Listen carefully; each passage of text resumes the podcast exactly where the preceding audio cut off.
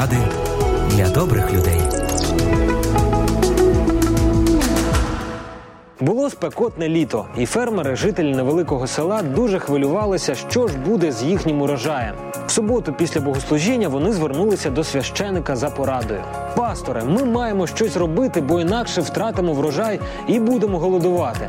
Все, що від нас вимагається, це молитися з вірою. Молитва без віри це не молитва. Вона має виходити з серця, відповів священнослужитель. Увесь наступний тиждень фермери збиралися двічі на день і молилися, щоб Господь послав їм дощ. У суботу вони знов прийшли на служіння і сказали пастору: нічого не виходить. Ми щодня збираємося разом і молимось, а дощу немає і немає. Ви дійсно молитеся з вірою? запитав священник. Вони стали запевняти його, що це саме так, але пастор заперечив. Якби ви молилися з вірою, то хоча б один із вас прихопив би із собою парасолю.